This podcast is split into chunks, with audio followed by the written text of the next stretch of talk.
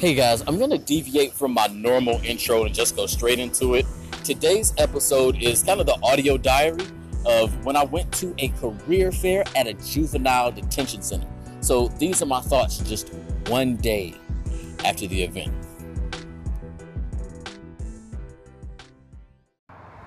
So I don't know where this fits into the confines of the podcast, but I wanted to add just a little bit of maybe an audio diary for you guys. Uh, and this is something that's been on my mind for a couple of days. It's a new experience. A so every maybe about every two weeks, I go to a career fair that's hosted by a local organization here in Jacksonville. Um, and I'm the name of the organization doesn't immediately come to me right now, but I go to a, a career fair at a either local middle school or a local high school. But yesterday was a little bit different. The career fair I went to was at the uh, Juvenile Detention Center here in Jacksonville. And it's the format was completely different than what I've done in the past in that obviously it's a it's a prison. It's a prison for young people. It's a prison where I saw kids as they were as young as I think eighth grade to as old as like seniors in high school. Uh, obviously, in this detention center, they were still taking classes, still working on, still uh, working towards their GED.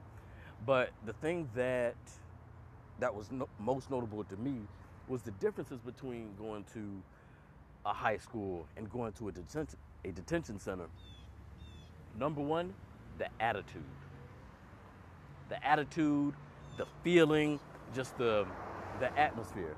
The atmosphere in the, in the detention center was gray walls. It was very vanilla. Uh, the room we were in had one, maybe two TVs, and it was just, it was depressing. There was no color in there.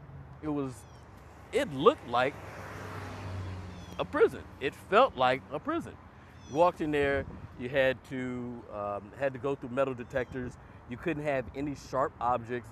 You couldn't have any um, any small small objects that maybe could be used as weapons, and and you couldn't give anything directly to the kids. So if we had anything, any giveaways, any brochures, any bracelets, anything like that, any giveaways, once the once the fair was over, you had to we had to give them to not the warden, but give them to a guard who would then distribute them to the kids. So you couldn't give anything to the kids directly.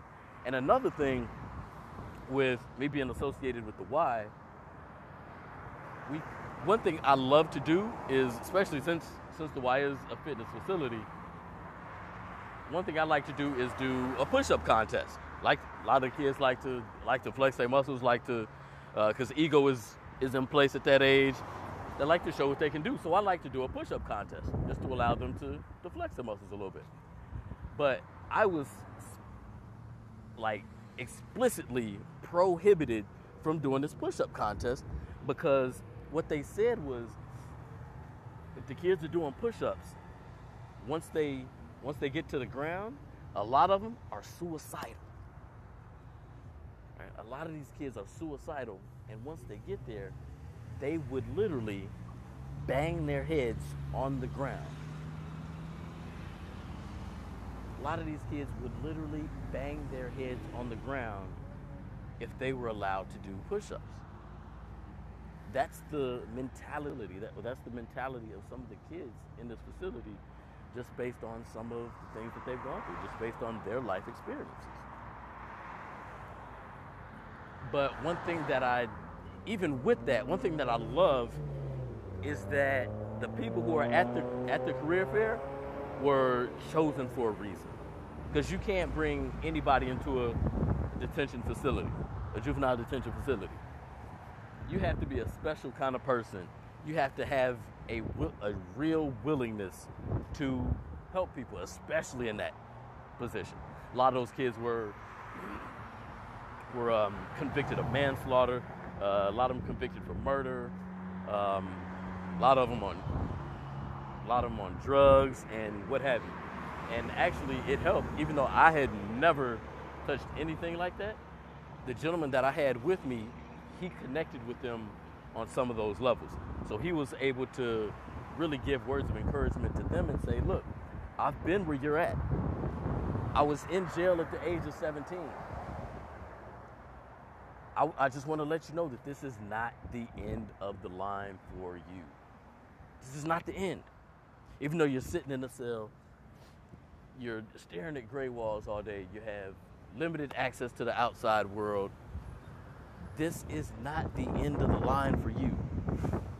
So personally, I'm thankful for his message, and I know the kids were thankful for this message because when they walk in, they see people on the other side of those tables, and just right off the bat, they're thinking, these are perfect people. These are people who have never been in a trouble situation. These are people who have never been in prison. These are people who have never been in trouble with the law, led, like fed with a silver spoon. Nothing's ever wrong with them. But I'm thankful for him because he was able to connect with them on that level and say, look, you can't judge a book by its cover. I was in jail at 17. I was where you're at. And really able to uplift them uh, that way. So I just want like so this is this is my video diary and I want to go back. I want to go back. And another thing that I one change that I wish would have happened was with the groups. Sometimes they came to your table uh, solo, and sometimes they came to your table in pairs. But we only had two or three minutes with them, and two or three minutes to connect is not enough time. It's yeah, it's enough time to just plant a seed, but I know for me, I wasn't satisfied with that two or three minutes. Them, mm, I, I know for a fact that some of them were not happy with those two or three minutes, and others just couldn't care. Like if it was if it was negative two or three minutes, they'd have been cool. If some of them came to the table and just, yeah, whatever. It's just just something that people are making me do. So it's not a big priority. I really don't want to do it. One kid even came into the table and said, "Hey," we said, "Hey, we're from from the YMCA, yada yada yada," and hey, what's your name? What do you like to do? And then he literally turned his back and then just started looking at everywhere everywhere else. We later found out that we were the exact table that he wanted to visit. But yeah, I just wanted to note the the differences between the two experiences between going to an actual elementary, uh, not elementary school, but actually going to a um, a middle school or high school, and then being in this detention center. Obviously, the school system, the school environment is a lot more lively. This detention center definitely needs um, definitely needs people to care about these kids. Um, so I just wanted to to give my thoughts on that.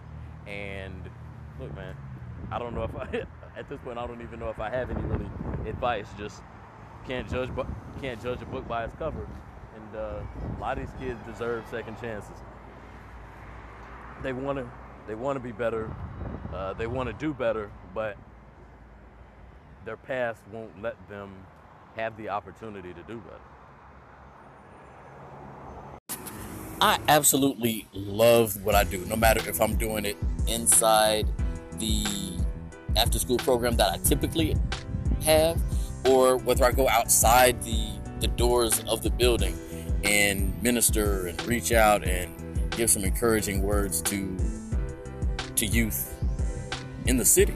Um, I love what I do um, no matter where I do it.